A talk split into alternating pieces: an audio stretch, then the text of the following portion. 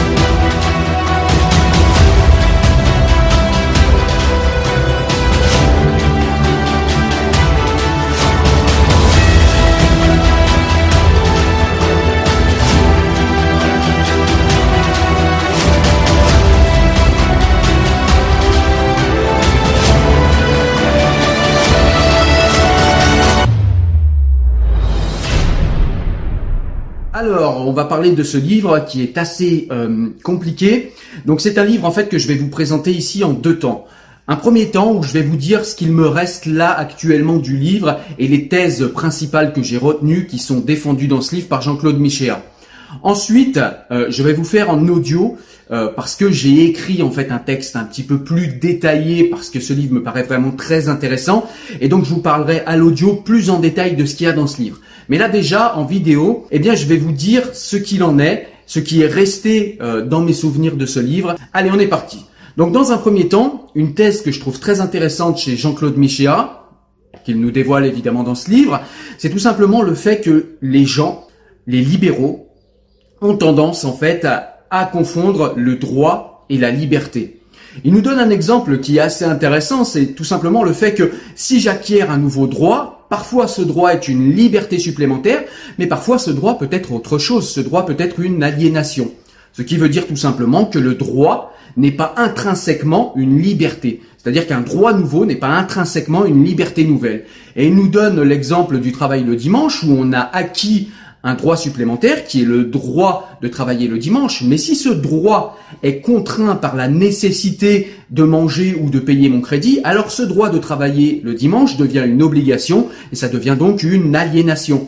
Si évidemment on peut trouver quelques personnes qui seraient contentes de travailler le dimanche parce qu'elles aiment tellement leur travail et qu'elles ont peut-être pas forcément de famille ou pas forcément d'autres choses mieux à faire, la majorité des gens préférera le dimanche passer un dimanche en famille ou un dimanche à se détendre, on est d'accord. Donc si on a acquis le droit à travailler le dimanche, ce droit est très souvent quand même une aliénation puisque vous allez travailler le dimanche poussé par la nécessité, par la contrainte et par les factures tout simplement. Donc on voit bien ici que le droit n'est pas forcément une liberté supplémentaire. Et en fait, Jean-Claude Michéa critique les libéraux, critique le libéralisme sur ce point-là, parce que, eh bien, il voudrait nous faire croire que chaque, alors c'est pas volontaire, hein, c'est pas le grand complot, mais c'est une philosophie qui voudrait nous faire croire que à chaque fois qu'on acquiert un droit supplémentaire pour notre liberté individuelle, eh bien, c'est forcément une liberté supplémentaire. Alors que Jean-Claude Michéa nous dit qu'il faut voir dans quelles conditions est-ce qu'on peut utiliser ce droit. Par exemple, aujourd'hui, j'ai le droit, factuellement, j'ai le droit d'acheter une Ferrari. Seulement, j'ai pas les moyens. Pas encore. Donc, si ce droit, je l'ai effectivement, je ne peux pas effectivement et concrètement l'utiliser. Donc le droit est parfois un petit peu pratique pour tolérer les inégalités sociales en disant que tout le monde a les mêmes droits. Effectivement, tout le monde a les mêmes droits, mais on n'a pas la même condition, les mêmes possibilités d'accès à ces droits. De cette façon, on se permet de dire que tout le monde est égal en droit, alors que si sociétalement, effectivement, on a tous les mêmes droits, on est tous égaux, eh bien socialement, eh bien nous sommes complètement inégaux. Et avec cette préhension des choses, c'est-à-dire en voyant les choses que par le droit, eh bien on se rend aveugle à toutes les inégalités sociales, puisque ce ne serait pas la question.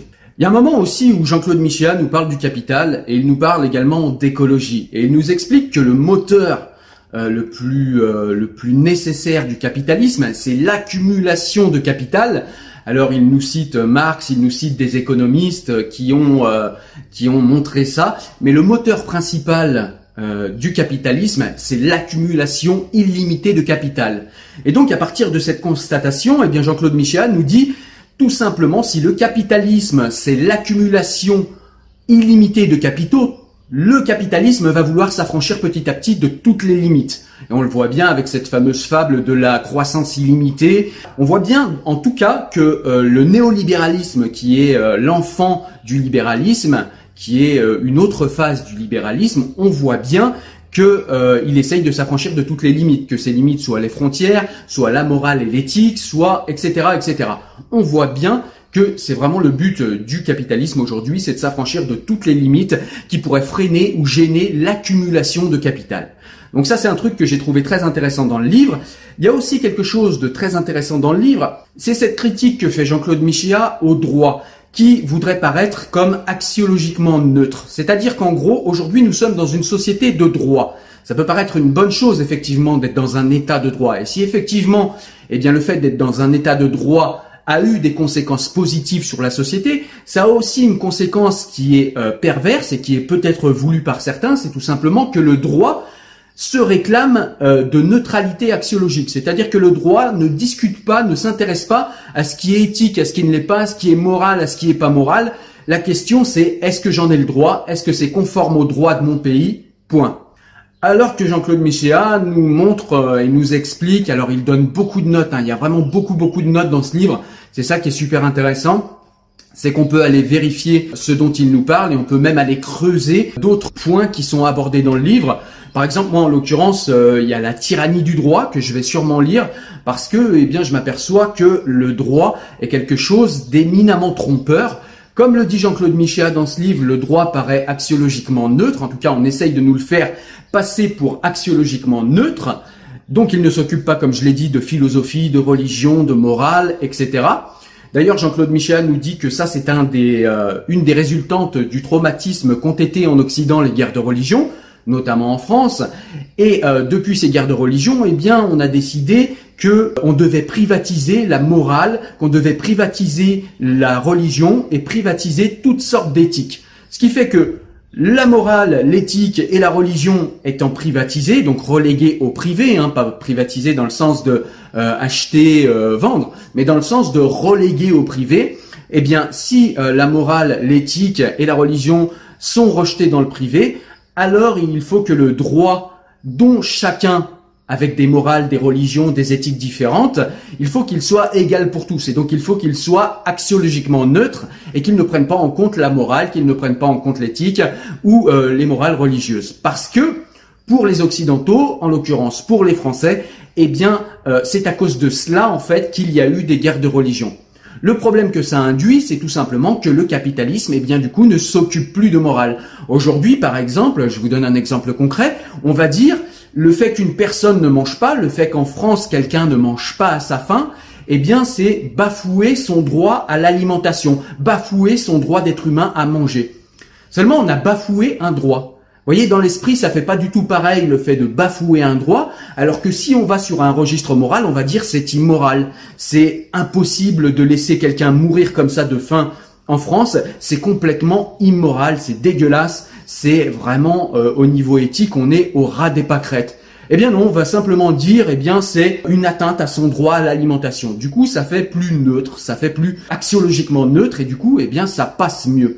Alors Il ne s'agit pas de dire ici dans le grand complot que tout est prévu, que ces choses-là sont faites exprès. Il s'agit dans le livre, aussi bien que dans mon esprit, de faire une constatation de tout ça. Et c'est ce que j'ai aimé dans le livre, c'est qu'on n'est pas du tout forcément dans un espèce de grand complot, même si on voit bien que Jean-Claude Michéa réfléchit sur une structure marxiste et que souvent, eh bien, les gens qui s'appuient sur des réflexions structurées autour du marxisme ont parfois des élans de complotisme, notamment du fait que, eh bien, tout serait soumis au capital, c'est-à-dire qu'il n'y aurait plus d'autres contingents. S'il y a des attentats islamistes, c'est à cause du capital. Et pourquoi je vous en parle? Parce que dans le livre, eh bien justement, Jean-Claude Michéa dénonce ce complotisme qu'il y a souvent à l'extrême gauche, et à gauche d'ailleurs, de ces gens qui vont nous expliquer, et en plus ça va bien avec l'actualité, parce que Jean-Luc Mélenchon nous a expliqué récemment que comme par hasard, il y avait des attentats à chaque fois qu'il y avait une élection.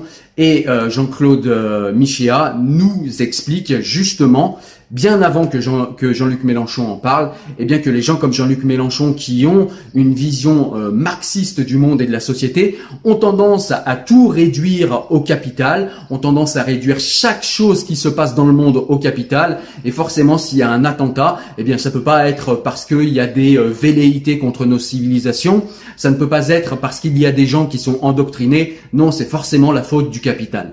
Et ça, c'est quelque chose qu'on retrouve très souvent à gauche. Et il y a une vraie critique de ce complotisme-là dans ce livre. Donc ça aussi, c'est des passages que j'ai beaucoup aimés. D'ailleurs, Jean-Claude Michéa va nous parler aussi du Parti des indigènes, de Madame Boutelja qui tient des propos de plus en plus racialistes, pour ne pas dire racistes. Et ça, c'est des choses qui sont à la marge du livre, c'est pas central, mais c'est des moments qui ont été sympas à lire parce que, eh bien, c'est d'actualité. Donc voilà. Voilà ce que j'ai retenu du livre. J'ai retenu également que, eh bien, si la gauche historiquement s'est toujours dit socialiste, eh bien, on voit que la gauche a toujours été libérale au niveau sociétal, en tout cas, et le libéralisme ne peut pas être socialiste, puisque le socialisme, par définition, eh bien, c'est tout simplement faire de la redistribution, c'est-à-dire dire que telle personne n'a pas le droit de toucher tant parce qu'il faut redistribuer de l'argent. Donc, forcément, on est obligé de restreindre les droits des plus riches pour pouvoir redistribuer aux moins riches. Donc forcément, le libéralisme, la doctrine libérale et encore plus la doctrine néolibérale n'acceptera pas ce genre de proposition. Il y a aussi une autre thèse dans ce livre que j'ai beaucoup aimée et qui va, je pense, en choquer un ou deux et qui va en tout cas, j'espère, en faire réfléchir un ou deux. Alors il y a le précepteur qui parle de philosophie, qui en a parlé, qui a fait une vidéo assez intéressante là-dessus. Je vous la mettrai en barre de description aussi parce que je trouve que la manière dont il a abordé le livre, parce que je pense qu'il est parti de ce livre en nous parlant de la pensée de Jean-Claude Michéa, il ne le dit pas, mais je pense qu'il est parti de ce livre et il a fait une vidéo qui, je trouve, est intéressante sur ce livre et sur ce point, qui est que on a tendance à opposer la gauche et la droite en disant la gauche est plus humaine, elle est plus redistributive, etc. Et la droite est plus libérale, c'est-à-dire que, eh bien, elle va plus valoriser le travail et elle aura moins envie de redistribuer l'argent. Et Jean-Claude Michéa nous montre ici que cette opposition, en fait, est factice. Et là encore, on est en plein dans l'actualité où on dit, bah, il n'y a plus ni gauche ni droite. Et Emmanuel Macron nous a dit, eh bien, en fait, on va rassembler la gauche et la droite. Et ça nous paraît vraiment incohérent de rassembler la gauche et la droite. On se dit, comment ces gens peuvent s'entendre? Ils sont censés être de bords différents. Eh bien, en fait, tout ça est extrêmement logique parce que ces gens sont tous des libéraux, en vérité. Que ce soit à gauche, les libéraux au niveau sociétal, ou à droite, les libéraux au niveau économique, en fait, ils ont tous le même logiciel. Et le libéralisme sociétal qu'on a tendance à opposer au libéralisme économique, eh bien Jean-Claude Michéa nous montre dans ce livre qu'en fait, ils sont la même philosophie et les deux faces de la même pièce. Donc ça aussi, c'est pareil, c'est un moment que j'ai trouvé hyper intéressant dans le livre, parce qu'on a tendance à se dire que la gauche et la droite, eh bien en fait, sont en opposition, et on l'a bien vu ces 30 dernières années, quand il y a eu des alternances politiques dans ce pays, que ce soit à droite ou à gauche, eh bien on a bien vu que c'était peu ou prou la même politique européiste. Au niveau économique, voilà, il y avait une petite mesurette à droite, une petite mesurette à gauche, mais somme toute, il n'y a pas de grande différence. Eh bien tout simplement parce que le libéralisme au niveau philosophique, le libéralisme sociétal engendre forcément le libéralisme économique et inversement. C'est-à-dire que si vous voulez être philosophiquement cohérent, vous ne pouvez pas être sociétalement libéral et être illibéral au niveau économique. L'un ne va pas sans l'autre. Et c'est pour ça qu'en fait, le fait que la gauche et la droite se rassemblent est en fait extrêmement logique. Tous ces gens sont des libéraux et effectivement, eh bien, ils peuvent faire une politique ensemble pour peu qu'on laisse la gauche être libérale au niveau sociétal, comme elle le souhaite plus, en plus d'être libérale au niveau économique. Et il faut que la droite lâche un petit peu au niveau libéral sociétal, puisque la droite a tendance à être peut-être un petit peu plus traditionnaliste et conservatrice. Donc du coup, il faut qu'elle lâche un petit peu au niveau sociétal. Et du coup, elle a les mains libres pour pouvoir s'adonner au libéralisme économique le plus débridé, comme elle le souhaite parfois. Alors, il ne s'agit pas ici, encore une fois, d'être dans une condamnation morale et de dire que le libéralisme n'est pas une bonne chose.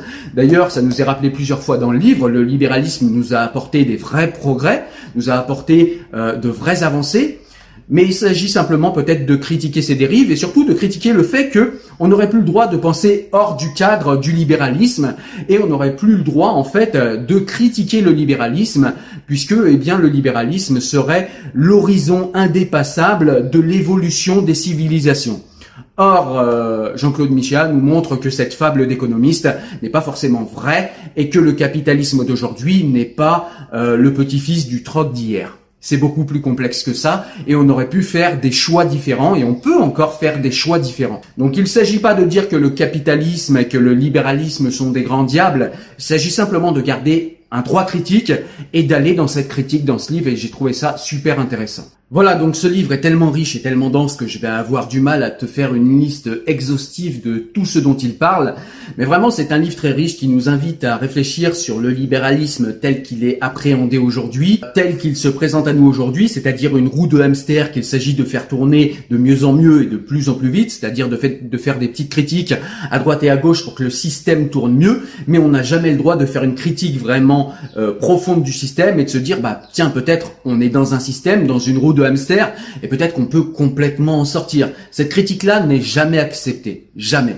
Donc ça, c'est quelque chose aussi qui est montré dans le livre et que j'ai trouvé très intéressant. Donc voilà, je vais m'arrêter là pour les grands points que j'ai retenus moi et qui vont, je pense, continuer à travailler en moi à l'avenir. Donc évidemment, tu l'as compris, c'est un livre que je te conseille. Pour ceux qui veulent continuer, eh bien, juste après cette vidéo, va suivre un audio où je vais essayer de parler... Je vais pas essayer, je vais le faire. Je vais parler de manière beaucoup plus précise de ce que j'ai trouvé dans le livre. Voilà, allez, je te dis à tout de suite en audio. Alors, nous voilà à l'audio et là, nous allons rentrer un petit peu plus dans le détail du livre. Donc, au tout début du livre, ce qu'on peut dire, c'est que Jean-Claude Michéa nous dit que le concept de lutte contre les discriminations a été introduit par un néolibéral nommé Gary Becker, puis systématisé par l'économiste Frédéric Hayek. Donc il nous dit que pour comprendre le monde d'aujourd'hui, il faut partir du traumatisme important que constituent les guerres civiles de religion du XVIe et du XVIIe siècle en Occident. En effet, à partir de ce traumatisme, les courants dominants de la philosophie moderne ne vont plus considérer l'homme comme un animal politique, autrement dit fait pour vivre en société, mais comme un loup. L'homme est un loup pour l'homme, selon la formule popularisée par Thomas Hobbes. L'homme serait donc agi seulement par son intérêt propre. À partir de là, l'homme sera considéré comme un individu égoïste qui préexiste à la société en tant qu'organisation politique. L'homme serait donc intrinsèquement égoïste et vaniteux. Le problème, c'est qu'accepter ce postulat individualiste fait de toute politique, se disant réaliste, une politique qui prend en compte l'individu et ce qu'il est, et donc un loup. Dès lors, il faudra renoncer à toute idée de société bonne, comme le faisaient les idéalistes antiques. Les courants philosophiques dominants postulent également, dorénavant, qu'il est impossible aux hommes de s'accorder dans la moindre définition de bien commun, que ce soit sur le plan moral, philosophique ou religieux. Dès lors, cette proposition relativiste s'accompagne presque toujours de l'idée que nos convictions les plus profondes seraient toujours le masque de nos intérêts particuliers. Il s'ensuit donc que seul un état axiologiquement neutre serait à même de maintenir la concorde entre tous les individus d'une société, pour peu que ces individus soient quand même reliés au sein de la société par quelque chose, et ce quelque chose est l'argent, car selon la célèbre formule de Voltaire, quand on parle d'argent, tout le monde est de la même religion.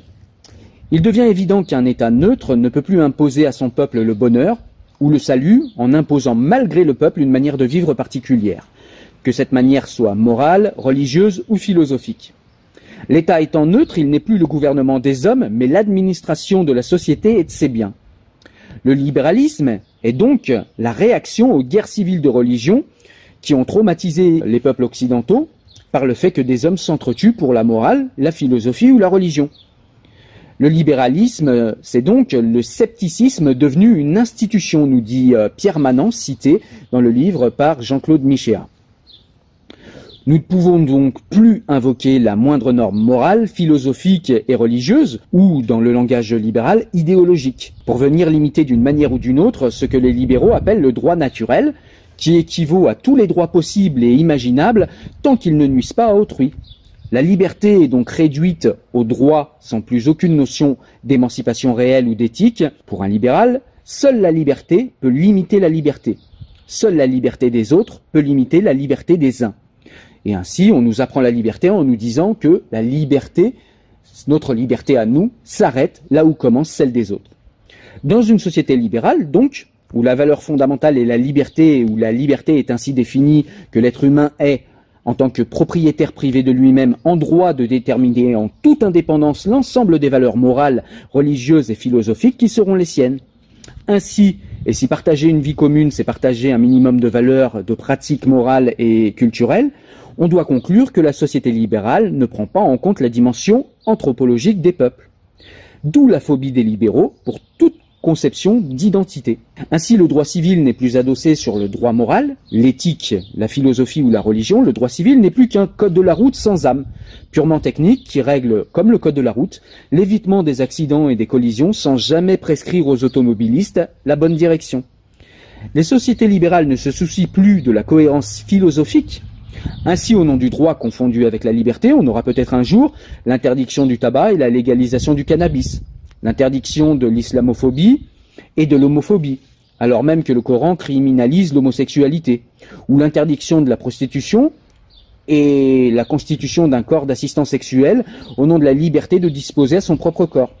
Nous sommes donc dans la société libérale, dans une société qui privatise continuellement toutes les valeurs qui rendaient possible la vie commune.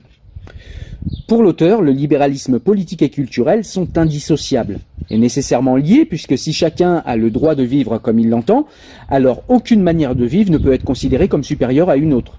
Il ne reste donc à la société que de prendre appui sur le libéralisme économique, car quand il s'agit d'argent, comme je vous l'ai dit, tout le monde est de la même religion. L'échange marchand n'exige de nous aucun renoncement à notre liberté naturelle, parce qu'il ne repose que sur l'intérêt bien compris des deux parties contractantes. Comme le disait d'ailleurs l'économiste Milton Friedman, le fameux économiste américain considéré comme l'un des plus influents du XXe siècle, le marché est la seule institution qui permet de réunir des millions d'hommes sans qu'ils aient besoin de s'aimer, ni même de se parler. C'est pour cela que l'économie de marché apparaît comme la seule religion possible dans une société axiologiquement neutre, comme unique moyen de restaurer un semblant de lien social dans une société en voie d'atomisation culturelle. J'ajoute quant à moi que les États-Unis semblent être la parfaite démonstration de ce dont nous parle Jean-Claude Michéa ici. Pour finir de se convaincre que le marché est le seul lien social qu'il nous reste, il suffit d'observer la foule des centres-villes urbains se dirigeant religieusement chaque samedi dans les temples de la consommation locale pour vérifier qu'elle ne possède plus d'autres principes d'unité officielle que le règne omniprésent de la marchandise et du spectacle.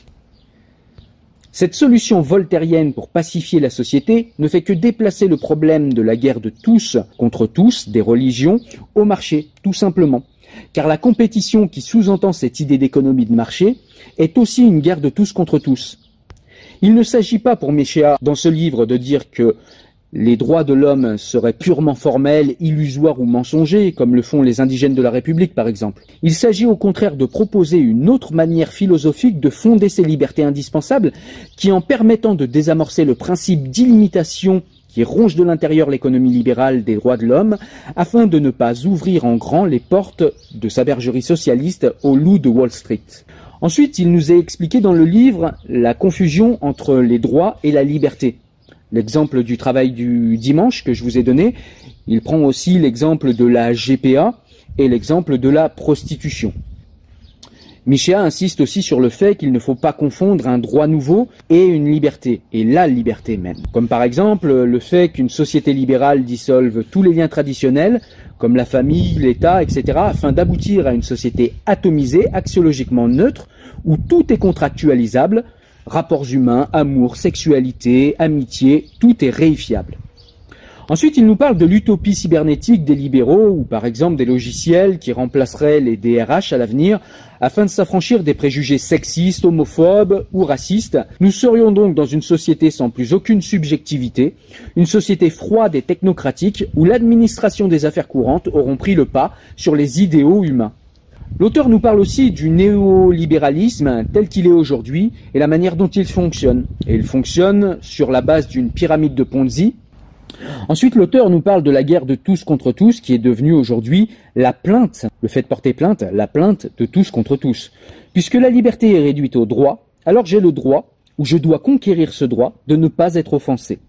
Et donc ça nous fait penser effectivement à cette victimologie aujourd'hui de tous ces gens qui demandent à vivre dans des environnements safe, comme disent les gauches américaines, les gauches woke, et dans un environnement où vous n'êtes pas offensé quant à vos croyances, vous n'êtes pas mis en difficulté, vous n'êtes pas mis en critique, etc.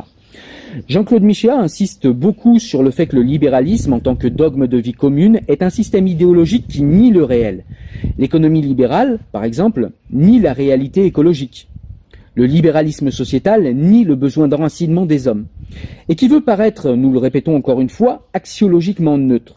Ce qui en fait une philosophie désincarnée et égalitariste, dont des délires comme droit à l'avortement pour tous, y compris pour les hommes donc, fleurissent de plus en plus.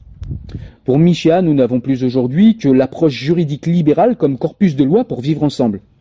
Ainsi, comme en économie, la force, c'est-à-dire la justice du pays, doit trancher droit contre droit dans une société où justement tous les droits sont devenus égaux et où par principe on débat des droits contre droits et non plus droits des uns et des autres à l'aune de la philosophie, de la morale, au sens logique le plus élémentaire et en tenant évidemment compte du réel.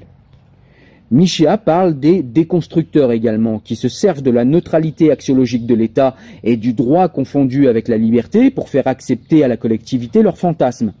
Comme par exemple le fait d'accepter qu'un homme est une femme s'il se sent femme dans son moi profond.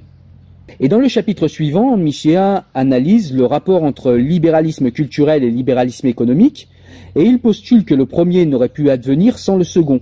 Et il rappelle que les premiers libéraux, d'ailleurs, mettaient l'intérêt politique et les vertus supposées civilisatrices du doux commerce qui ferait disparaître les guerres en Europe, en plus de rendre les nations prospères. Pour l'auteur, il nous rappelle que depuis toujours, le commerce a été, au sein des sociétés humaines, incorporé aux structures sociales, religieuses, philosophiques, culturelles, etc.